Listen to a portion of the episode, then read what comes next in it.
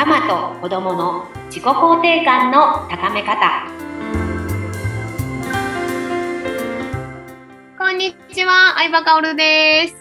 こんにちは、フリーアナウンサーのうなみきくよです。今週もよろしくお願いいたします。お願いします、なみさん、お願いします。はい。前回は自己肯定感、なかなかね、母親自身がこう高められなくって、そのやり方、いやご自分でね、まず目を向けるっていうのはよくわかるんだけど、じゃあどうしていいんだろうって悩んでる人いるいると思うんですよ。かおるさん自身もそういう時期があったっていうことなんですけど、どうやってご自身の自己肯定感を高めてきたんですか？そうですね。まず、自分がやっぱなんかあの、自分、自己肯定感低い時って結構自己否定になってるんですよね。まずうん自己否定している頭の中で結構その日常に、あ私ってダメだとか、そういうのを思っちゃう回数 をちょっと考えてみてもいいかもしれないですね。頭の中で。私って。そうすると結構、あ私って自己否定してるわっていうのに気づくんですよ。うん。うん。で、そうすると、やっぱそこから、あ、じゃあ自分を自分で認めてあげないといけないなってなった時に、なんかこの、なまず一番は、その、私たち一人一人って本当にユニークで個性があって、あの、世界に唯一無二の、まあ、尊重されるべき存在なんですね、一人一人が。で、もちろん自分もそうで、なんでその個性っていうものに対して、やっぱ社会的になんかこれだ、あ、あダメ、これダメとか言われちゃったりしてるけど、そこそのユニークさっていうものは、あの、すごく自分しかないカラーで、まあ自分はその尊い存在なんだっていうのをまず受け入れるっていう、それまあ事実なので、それをまあ、うんうんうん。そう、思う。で、まあ、それがなかなかいきなり思えないので、なんかそう、自分のことを否定した時にそれを頭の中でかましていくんですよね。なんかかますって、かますってどうするの？かますって、例えば私ってもうなんでこんな前もやったことができないんだろうって、うんあ思ったりとかするじゃないですか。はいじゃあ、そういうマイナスのことをちょっと書いておくんですよ。そうか自分が思ったことを。はい。で、心理学的にこれをいい方向に転換するリフレーミングっていう方法なんですけど、はい。例えば私本当になんかもう本当にトロトロしてマイペースであの時間が早くできないって言ったら、あのそこを書き換えるのにすごく自分のペースで、あの、落ち着いてできるとか、まあそれわかんないですけど、そういういい方向にうん書き直すうん作業を自分の頭の中でしていくのに、うん一回いきなりはできないから、自分のまず短所っていうか、自分のことを責めてることを書き出すんですね。ああ、なるほど。いいですね。自分が自分を責めてる、どういうふうに自分を責めてるのかっていうのをまず書き出していくんですよ。例えば私とかだったら、うん。いろんなことに目移りしちゃうっていうか、であれもやりたい、これもやりたい、でも中途半端だよねって思っちゃって自分を責めちゃうんですけど、うんそれは、あの、すごくチャレンジ精神旺盛で、なんかこの、なんて、アクティブとか、そういうふうに、プラスに変えていくんですよ。うんうんあの、リフレーミングって言うんですうん。でも、まずそれってすぐにはできないから、まず自分の短所って自分を責めてる言葉、自分の中の頭の中で自分を責めてる言葉を書き出していくんですね。で、それをゆっくり眺めた後に、こう、リフレーミングして、プラスの言葉に変えて、見方を変えていくんです。で、なるほど。私たちって、見方はいろんな、いろんな見方をしてて、切り取り方によって、その考え方って全部変わっていくから、うん。そういう悪い方向の切り取り方をすると、そう言えるかもしれないけど、別方向から見てみると、それっていい方向にもなるっていうのがあるんですよね。うんなんか、まずその自分の頭の中で自分をどう責めてるかを書いて、それをリフレーミングして、プラスの言葉に変える。で、また頭の中で、また自分を責めたときに、そのリフレーミングした言葉をあの投げかけてあげるっていうか、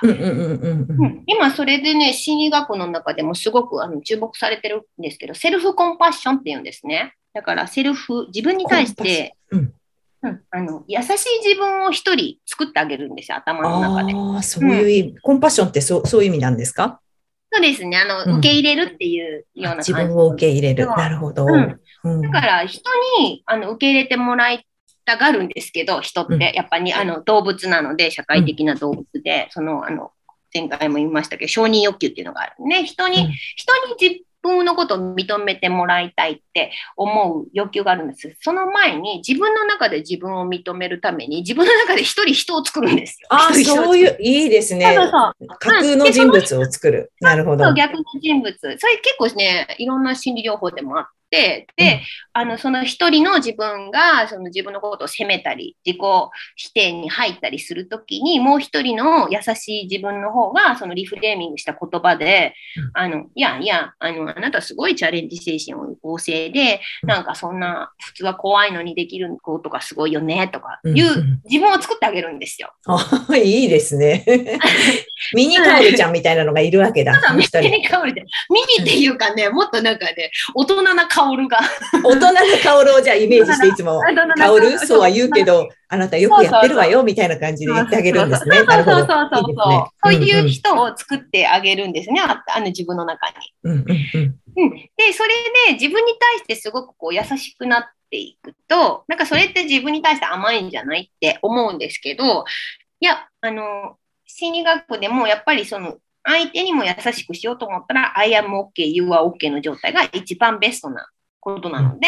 はい。I am not OK, you are OK だとダメなんですね。うんうんうんうんだから、I am OK は、まず、その、You are OK にするための前提として、自分に対して G, G の心を持ち持つっていうのはすごく大事なことなんですよ、相手に対しても。うん。だから、一人、その、優しいカオルが、あの、あの、私がいろいろこう、な落ち込んだり、こう、なんか頭の中でいろいろあった時、優しいカオルにこう慰めてもらえるように。で、優しいカオルは最初ぼんやりしてるから、ちゃんと人格を持って言葉を言ってくれるように、最初にその責めてる言葉書き出して、リフレーミングを頭の中でこの書き換えをやって、うんそれを言ってもらうようにするんですね。おいいですね、それ。うんうんうん。そうそうすると、だんだんこの自分の中で今まで否定してたことが、あいやいや、でもねって言えるようになってくるんですよ。はあ。あとは、まあ、それにプラス他者からの評価が加わったら、あの、まあ、最強なので、なんか今までもらったお手紙とか、自分がやってきて、そのなんか、あの人から喜んでもらったとか、そういうものを近くに置くんですね。見えるところとか。ううんん。ああの時これ私すごく頑張ったなとか、例えば私だったらこう生徒からもらったお手紙とか、うん。なんかそういうの、ああ、なんか私、人のこともこうやって、あの、なんていうのかな、あの、喜んでもらえることできるんだっていうようなものを、子供の手紙とかね、そういうのとかを置いたりするんですよ。あの、見あれるとこいいですね。なんか例えば今その親子感があまり良くなかったとしても、やっぱりこう作ってもらった、うちもありますよ。学童行っててなんか作ってくれた、うんママ大好きだよとか 書いてあるあの、プレートとかね、飾ってあります至るところにね。あれありがたいですよね。で、それをね、なんかこう自分の中で、あの、見れるように持ったりして、励ましてもらうっていうか、うん。それをね、なんかそう、子供に昔は書いてくれたよねとか言ったらダメなんですけど。ダメなんだ。そうするとなんか昔の自分の方がいいと思われちゃうから、あ、そっかそっか。うん、だからそれはあの昔はこんなこと言ってくれたのにって言うとそれは他他者の問題なのでそこは関係ないんですけど、うんうん。まあ自分がそのよくやってきたからこそこれ言葉くれたりとかしたりしたと思うんで自分の中でああの責めた時とかあのそのね、あの優しいカオルちゃんの材料としてだってこんな風にやってきたじゃないっていうような感じのうんそういうもので、あの、なんていうのかな、周り、自分に優しくできるようにししていくと、自己肯定感って上がっていくんですよね。まず一つは事実、自分ってすごく世界に一人でユニークな、あの、すごい尊重されるべき存在なんだっていう、この事実をまず自分で受け入れることと、はい。あとは、その、自分の中で自分のことを責めてる言葉を書き出して、うん。それをポジティブなワードに書き直す、まあ、リフレーミングっていうんですけど、リフレーミングをした言葉を、えー持って、もう一人の頭の中で優しい香るを作り、その人に言ってもらうっていう。そういいですね。そううん、そういうふうにしていくと、自分のことがどんどん好きになって、認められるような、好きになるっていうか、自分で自分のことを認められていくようになるんですよね。うんうんうんうん。そうすると、その子供の見方も、この人も世界で唯一無二でユニークで考え方はもちろん違っていて、うんうん、でこの人もいろいろ頭の中でこの責めたりしてる言葉もあるんだなっていうそのリフレーミングをその子がしてあげれるような優しいカオルちゃんの方の母親で出していくっていう感じなんですよ。おー、すごいすごい、そのやり方。あ、そういうのはやっぱり知らなかったです。うん。いやいや、なんか私もね、自分がそうなってからやっと向き合えたっていうか、うんなので、やっぱ自分のその、今、私ってこういう考えだって思ってることを一回疑ってみるっていうのも大事かもしれないですね。その価値観とかその考え方って、社会的に見たときにとか、今までの判断材料で今の思考って作り出してるんですよ。人から言われた言葉とか、いろんな情報を受け取って。でもそれって本当に自分の気持ちだと思い込んでるだけで、本当はどうなんだろうっていうところを、なんかこう、一回探るっていうか、うんそれで、うん、あの、本当に自分はどうなりたいんだろう。本当にこの子にどうなってほしいんだろうっていう、なんか深いところまで行っていくっていうか。なるほど、うんなるほど。そういうなんか、だから、ぼんやりしているところを逆に、ちょっとでもどうしていいかわかんないからっていうので今日具体例をちょっと出してもらったけど、やっぱりでも最初はやっぱサポートに入ってもらったらスムースかなっていうふうに聞いてて思いましたね。あカオルさんみたいな人に。ううん、ん。なんかあの、そのリフレーミングのやり方とかはね、やっぱりその、なんとなくそのコツがあるんですよ。そのうちできるようになるんですけど、自分。うんそうなんだ。で、嫌な言葉は書き出せれるんですね。自分のことを責めた言葉をまず書いてもらって、うん頭の中でね。で、子育て中ってやっぱすごい、やっぱ自己嫌悪に陥ることとかたくさんあるんで、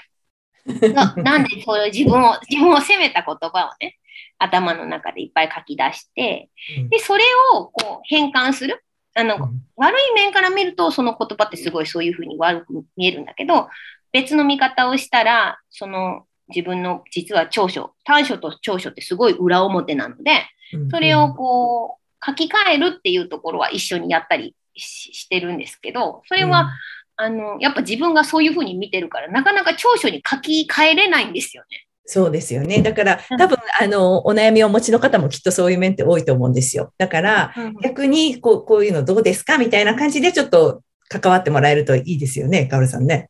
そうですね。やっぱそこが、なんかその、カウンセラーっていうか、あの、そう思っちゃって、いいように書いてくださいって言われても書けないんですよね、皆さんね。できないと思います。うん。うん。それを、でもこれってこうですよねって言われると、ああ、なるほどなって、そういう見方もあるよねっていううんのが。で、だんだん自分の中でそのプラスの言葉を、自分に対してのプラスの言葉をどんどん受け入れていくっていうか、うんうん。いやー、いいですね。ま優しい稽古をもう一人作って。そう、優しい自分。稽古を、け稽古を慰める稽古を作るんです。稽古、稽古を認める稽古を自分の中で。なるほど、なるほど。いやいや、うんまたね、具体的に、じゃあ次回は、そういう実際にあの関わってきた皆さんがどういうふうに変化していったかなどのお話もちょっと聞かせていただきたいと思いますし、また私私自身も今子育て真っ最中で、まあ、お悩みもありますので、ぜひあのまた聞いていただきたいなと思います。ありがとうございます。ははいい。はい。どうもありがとうございました。はいどうもありがとうございました。また来週。また来週。